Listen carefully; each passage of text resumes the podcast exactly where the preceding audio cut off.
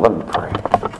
Our gracious Lord, certainly can be tempted uh, to be distracted with me and with what I'm trying to say. I am grateful for my friends here and, and the way that they come alongside me and work alongside uh, me in this gospel endeavor. For Blake and John, and for the Irbies and the Akers, for Bailey, the Smiths, many others who gratefully and graciously uh, serve not only the church in this city, but they serve ultimately you. Thank you for that. Let us not be distracted now by various things, especially my own words, but let us draw near to the truth, that we might discern from your word that which is true and good, that we might continue in this fight against the enemy. Amen. We've been studying the book of Ephesians, and we find ourselves at the heart of chapter 6. Chapter 6, uh, particularly verses 10 through verse 20, is a portion of Paul's letter to the church in Ephesus that is known as the whole armor of God, a very famous passage on spiritual warfare. This morning, our text will focus primarily on verses 14 and 15, but before we focus in on verses 14 and 15, I thought it good to read the entirety of the passage of, that is the whole armor of God. And so if you have a Bible, you can go to verse 10 in chapter 6. If you're not, just listen and lean in, and then we'll really dive into verses 14 and 15. And, and you can follow along with what's printed in your bulletin.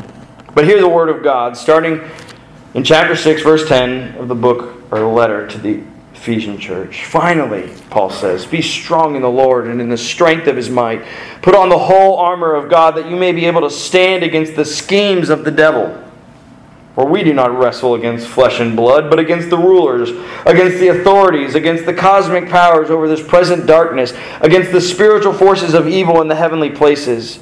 Therefore, Take up the whole armor of God, that you may be able to withstand in the evil day, and having done all, to stand firm. Stand therefore, having fastened on the belt of truth, and having put on the breastplate of righteousness, and as shoes for your feet, having put on the readiness given by the gospel of peace. In all circumstances, take up the shield of faith with which you can extinguish all the flaming darts of the evil one, and take the helmet of salvation and the sword of the Spirit, which is the Word of God, praying at all times in the Spirit with all prayer and all supplication. To that end, keep alert with all perseverance, making supplication for all the saints and also for me, that words may be given to me in opening my mouth boldly to proclaim the mystery of the gospel, for which I am an ambassador in chains, that I may declare it boldly as I ought to speak. This might come as a shock to you. Um, I don't know how to deal with tools. I applied for a Home Depot card this week, and uh, well, I didn't get it. It's, it's not because I had bad credit, that's another story. But in truth, I have to buy tools. You see, my kids are getting older and things are getting more expensive, and that means I got to get rid of certain things that are really expensive, like a lawn care company and like a cleaning service and things like that. And being a house owner, you things fall apart. Everyone who has owned a home knows that things fall apart. And how do you fix things that fall apart? And how do you cut grass that needs to be cut? You buy tools. And I don't know how to use them.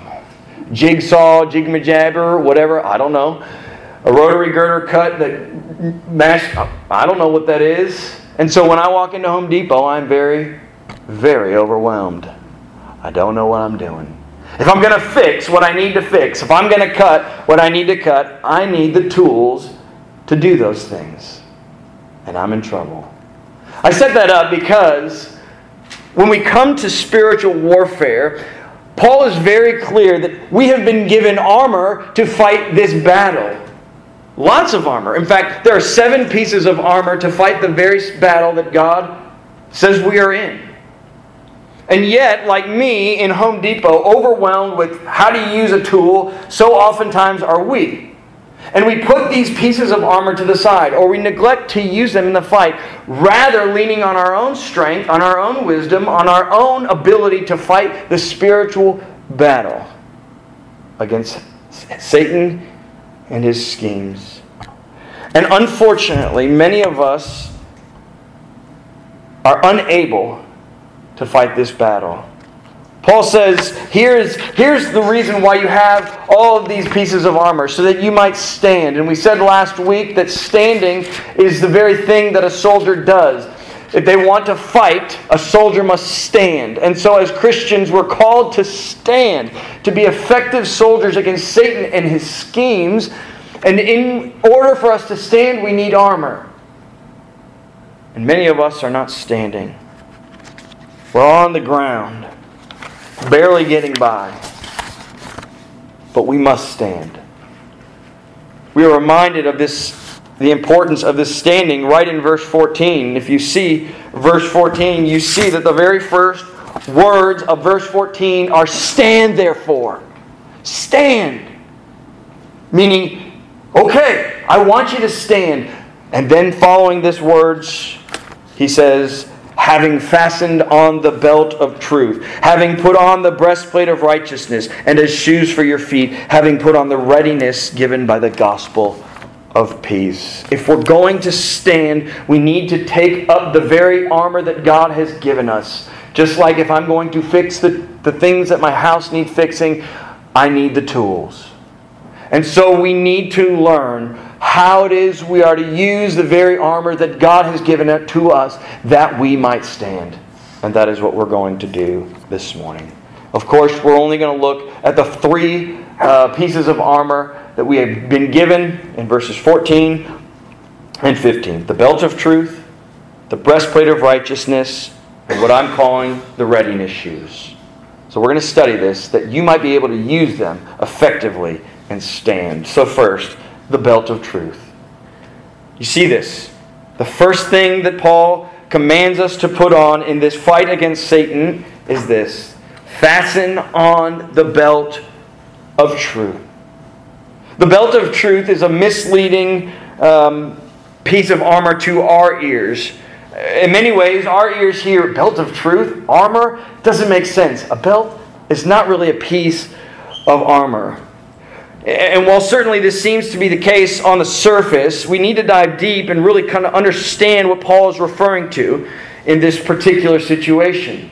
In Paul's mind, he has a Roman soldier in his view. And when he says belt of truth, he's thinking of a Roman soldier and the very equipment that a Roman soldier would use. And the belt of truth on a Roman soldier was more than likely the most important piece of the entire armor he would put on. I mean, before putting on all his armor, his helmet, his breastplate, his shin guards, the Roman soldier would take this belt of truth and cover his entire body. You see, this belt of truth was, was not just a, you know, like belt, but like an apron that would go over the chest, the midsection, and even the upper legs. It was a thick piece of leather to guard against sword swipes, spears going in, and it would go underneath the breastplate. It was to provide protection from small things, but in many ways, it was the foundation of all armor. Some of you guys might like football. I assume all of you like football. I don't know if you do. But in football, you will see something very similar in the football players. They will wear this shirt underneath their pads that is oftentimes given extra padding underneath it.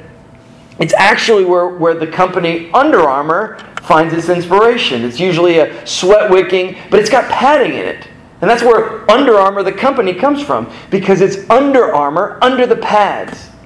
This is what the belt of truth was for a Roman soldier. It was armor that went underneath the armor, it was the foundation for all of the armor. Therefore, the belt of truth is the foundation of all of God's armor. And there is good reason that the belt of truth is the armor that we first must put on, and why Paul mentions it first. I think this is the case because of this. The primary scheme that Satan will use against God's people is this deception and lies. Jesus said of Satan, he is a liar and the father of lies. Therefore, because Satan is a liar, we need to have at the foundation of our armor truth. Think about Satan and how he is he has communicated in all of Scripture. We first encounter him in the book of Genesis when he is deceiving Adam and Eve in the Garden of Eden. And he is deceiving them with clever lies. Of course, we know that they fall to his clever lies. But he does this throughout. He did this with Jesus as he walked in the wilderness for 40 days, trying to deceive Jesus with lies. And he also does this to you. Satan will lie to you. He will lie to you about the character of God. He will lie to you about the goodness of God. He will lie to you about the sovereignty and the power and the grace and the love of God. There's nothing that Satan wants to do more than you than to get you deceived about who God is. Satan will lie to you about God's word, its sufficiency, its trustworthiness, its content. He will lie to you about the church, its people, its practices, its trustworthiness. He will lie. And he will even lie to you about who you are. He will love to lie to you, telling you that you're better than you really are. He will lie to you, telling you that you are worse than you are. He will love he loves to lie to you that you will always be alone. He loves to lie and tell you it's always going to be hard on you. In many ways, these lies go undetected for us. Because not only is a liar, he's a deceiver. I love what one pastor says about Satan. Satan doesn't leave fang marks on your flesh, he leaves lies in your heart. Because Satan leaves lies in your heart, we need a solid foundation of truth. We need the belt of truth on us. I've told this story before, but I think it's a perfect illustration of how I need the belt of truth in my own life. In seminary, I had to do this creative project that I wasn't necessarily excited about, though I was excited to not have to write a paper, which I so often had to do. In this project, I had to lay on the floor and have someone trace my body outline and, and, and then once I had my body drawn on this large piece of paper, I had to go to different aspects of my body and, and write different things. So, for example, this is what I did when I went to my fingers. I wrote small on my fingers. You see, I'm very self conscious of my fingers. I have very small fingers. You can come up and look at them. If you want to know how it works itself out, when I play golf, I have to wear a woman's size medium large glove. Not a large glove, a medium large glove. See, I'm self conscious of this. I'm a man, I'm not a woman, but I have to wear women's gloves. So, so this is what I wrote. So I wrote small on the fingertips. But that's not where I focused most of my attention in this project. There were three areas on the, my body that I focused my attention. I focused on my hands, my heart, and my mind. You see, on the hands, what I did is I, I started drawing lion's fur on my hands. And then when I went to my heart, I, I drew a heart and I actually colored it silver. And then on my head, I drew straw coming out of it. I was really into The Wizard of Oz at the time, if that's what you're wondering. you see, I related very much to the three prominent characters the lion, the tin man, and the scarecrow. And I was saying, this is how I view my hands, like the lion. I feel like I am very fearful of any conflict. I am very fearful of anything that comes at me. And then when I went to my heart, I said, I feel like I don't love very well, like the Tin Man. And then I got to my head and I said, I feel like I'm an idiot. Now, one of the things that was difficult about this project is that I had to then present why I did what I did, just like I'm presenting to you now amongst my peers and my teacher. And I don't really recall what was said to me about when I said talking about the hands or my heart, but I do remember when I started talking about my mind what happened. I began to discuss how I felt like I don't, I, I'm not very smart. And I very vividly remember my teacher stopping me mid sentence and said, Stop. She said, What's your GPA, Dan? And I stopped there. You see, my GPA was a 3.7. Anyone who makes a 3.7, for those that don't know, you're not a fool. You're smart. And she, with those words, and she made me say a 3.7, and then she gave me one of these snarky stares, like, mm hmm. And you think you're dumb. See, I had believed the lie that I was dumb. Oh, certainly, I had compared myself to my friends who went to schools like University of North Carolina and Furman, these real brainiac schools and things like that. I compared myself to them, and to them, I'm not that smart or studious or academic. But I was smart. And it took someone being able to communicate me an objective truth about who I am to wake me up to the lies that Satan was telling me about my mind.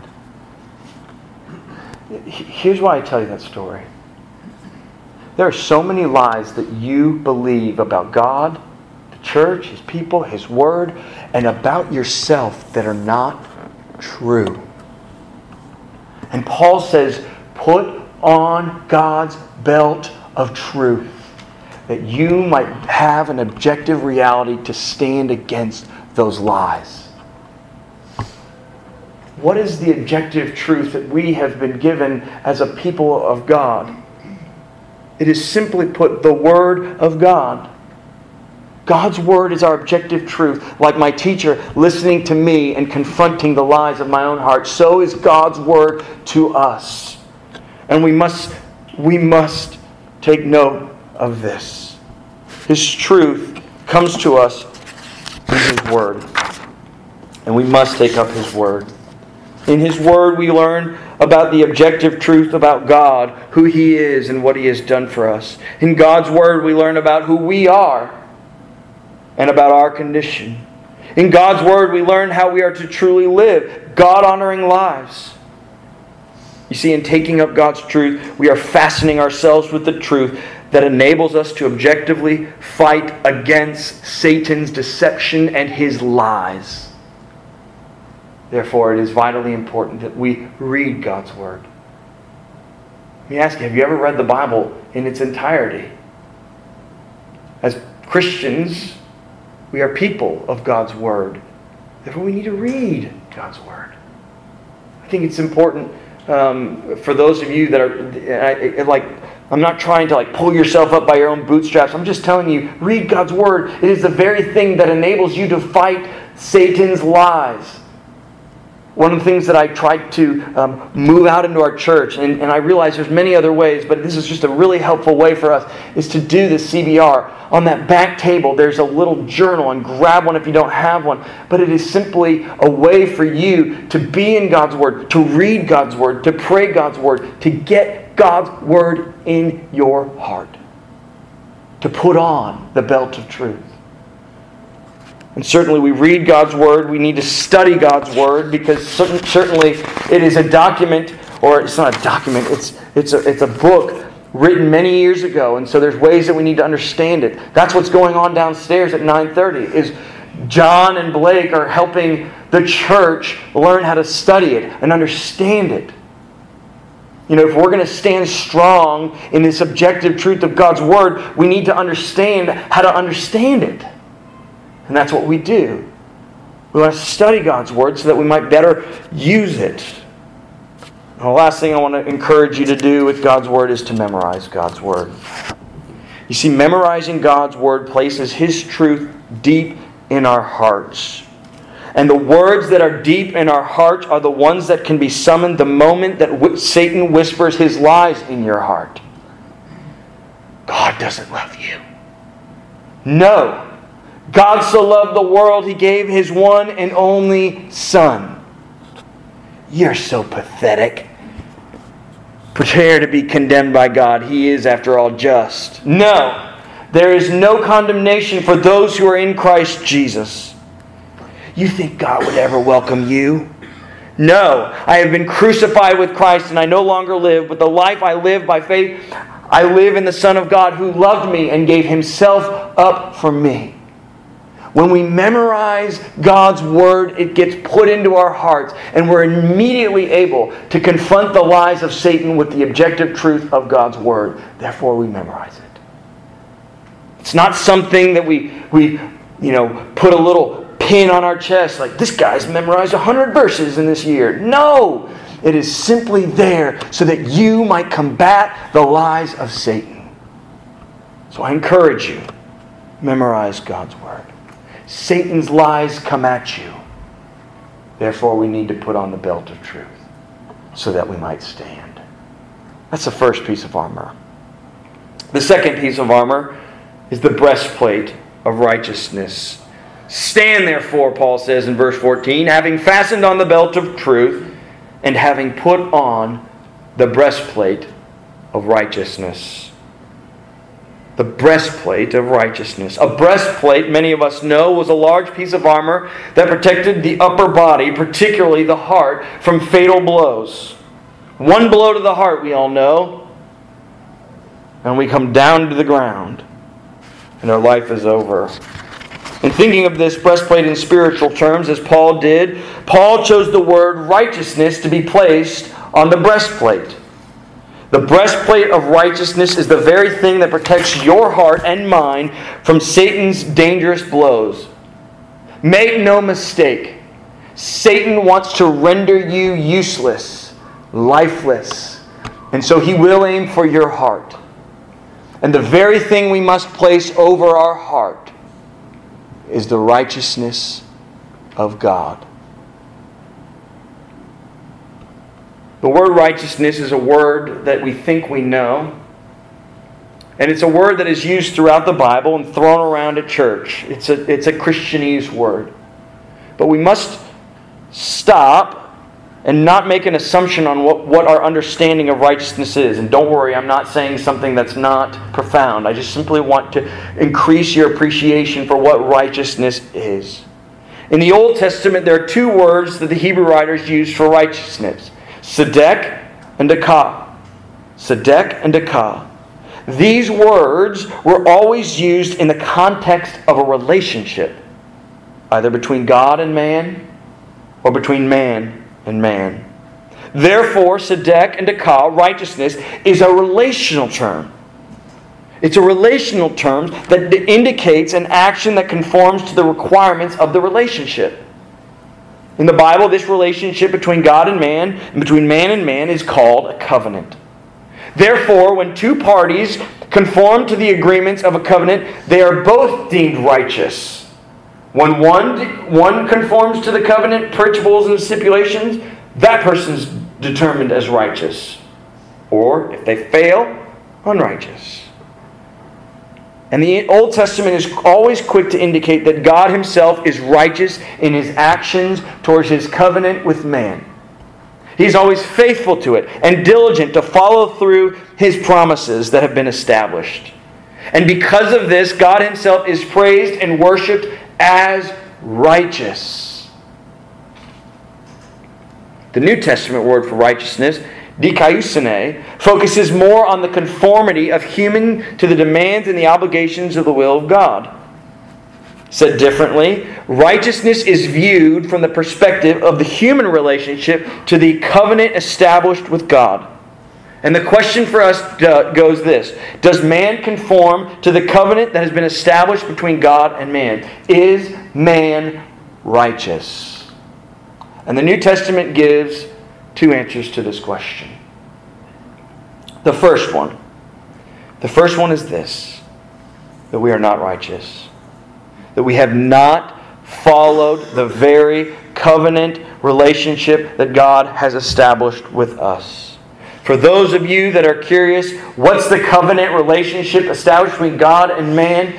It's a long story, it's a big thing, but if you want to understand how it gets played out, just think of the Ten Commandments. For these are the very laws that God required for this relationship between God and man. Love God with all your heart, soul, mind, and strength, and love your neighbor as yourselves. If you want to understand what that is, that is God's command to obey and follow the covenant. And the question for us is have you loved God with all your heart, soul, mind, and strength, and have you loved your neighbor as yourselves? And what does the New Testament say? You probably already know it yourself. Oh, I haven't done that. In fact, it goes so far, Paul says this in Romans 3, and he's quoting the psalmist.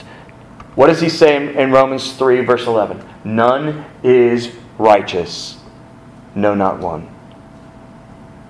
let me tell you something. You do not want to cross the king of the universe. You don't want to commit cosmic treason to the relationship that he established, to the law required for this relationship. For in disobeying, in committing cosmic treason, he has every right to justly punish you. And the just punishment of God should indeed strike fear in all of our hearts. For he has the power to condemn to hell. I just want to ask very quickly are you righteous according to the stipulations of the covenant of God? It is my hope to convince you, as the New Testament convinces all of us, is that you say, No, I'm not righteous. Because when you come to that, we come to the second way the New Testament talks about righteousness. And the second way that the New Testament talks about righteousness is not a righteousness that you have earned, but it is a righteousness of God that has given, been given to you freely and given to you freely by faith. If we think about this for a moment, the righteousness of God imputed to us, as the church fathers like to say, is this that we have been credited with the right relationship required to be in relationship with God that we have followed the stipulations and the law that God has required to be in relationship with Him, that there is a perfect fulfillment of the covenant, and therefore we can be in a harmonious covenant relationship with God. And this is not by our own work, but it is by God's grace, earned by Christ. This most notably is found following Paul's statement of Romans 3 and it is this. Listen now to verse 21 of chapter 3 of Romans. But now the righteousness of God has been manifested apart from the law. Although the law and the prophets bear witness to it. The righteousness of God through faith in Jesus Christ for all who believe. There is no distinction, for all have sinned and fallen short of the glory of God and are justified by His grace as a gift to the redemption that is in Christ Jesus whom God put forward as a propitiation by his blood to be received by faith. To those who believe, the New Testament says, to those who believe and receive Jesus as Lord and Savior, Paul says, You are now righteous. You are righteous. You are righteous. It is not a righteousness of your own, but it is a righteousness that has been earned by Christ and given to you by Christ. And it now forms your new identity. Why do you think the breastplate of righteousness is over your heart? We often say the heart is an identity marker. This is my heart. I give you my heart. It's like I give you my identity. And this is what it is as Christians. We are now righteous. Not a righteousness of our own, what we've done, but it is a righteousness given to us by God and earned by Christ. This is our new identity. And with the breastplate of righteousness being put on our chest, we are able to avoid Satan's aims and his arrows to trip us up and kill us. And make no mistake, he wants to. And he will do this by questioning our identity. By putting on the breastplate of righteousness, we say, No, no, you're wrong. I am righteous. It's not my own, but it's given to me by God. You can't touch me. A few years ago, Kimberly went to a conference for pastors' wives, and at this conference, a lady um, during one of her sessions handed out a gift, and the gift was a judge's gavel. And she had all the women have this gavel, and I looked for it around the house because I wanted to bring it to you today. I couldn't find it. But she says, I want you to take this gavel. And the reason I want you to take this gavel because Satan is going to try and drag you back into the courtroom to condemn you for your unrighteousness. You sinned against God, he's going to pay you back. And she says, "No, I want you to take this gavel to be to remember that the court has already issued its decree to those who believe, and this woman's assuming that all the women in the crowd believe, it's finished. The judgment has already been rendered on Christ, and you yourself are righteous. My friends, if you believe, this is the same for you. if you look to Jesus as Lord and Savior, if you throw your life and dependence on Him for your relationship with God, you are declared righteous. And there is nothing that Satan can do to convince you otherwise. So, my friends, put on that breastplate of righteousness. He can't touch your heart because your heart is owned by God. And your heart has been declared righteous. This indeed is the second piece of armor. It follows the belt of truth, which forms the foundation. And finally, we come to the third piece of armor the readiness shoes. Paul says, Stand therefore, having fastened on the belt of truth, and having put on the breastplate of righteousness, and as shoes for your feet, having put on the readiness given by the gospel of peace. Now, perhaps like me, you find verse 15 to sound very strange. I mean, if anything, this sounds more like Yoda. As shoes for your feet, having put on the readiness given by the gospel of peace. Okay, that was a terrible Yoda. I was trying to bring some laughter and comedy, guys. Like, lighten up here. But indeed, what is Paul saying with this verse? What's this piece of God's armor that Paul wants us to use? I want to give you my Jedi interpretation of it, okay? Put on the readiness shoes given to you by the gospel of peace. Put on your readiness shoes given to you by the gospel of peace. Think with me for a moment. Without shoes, a soldier is at a distinct disadvantage.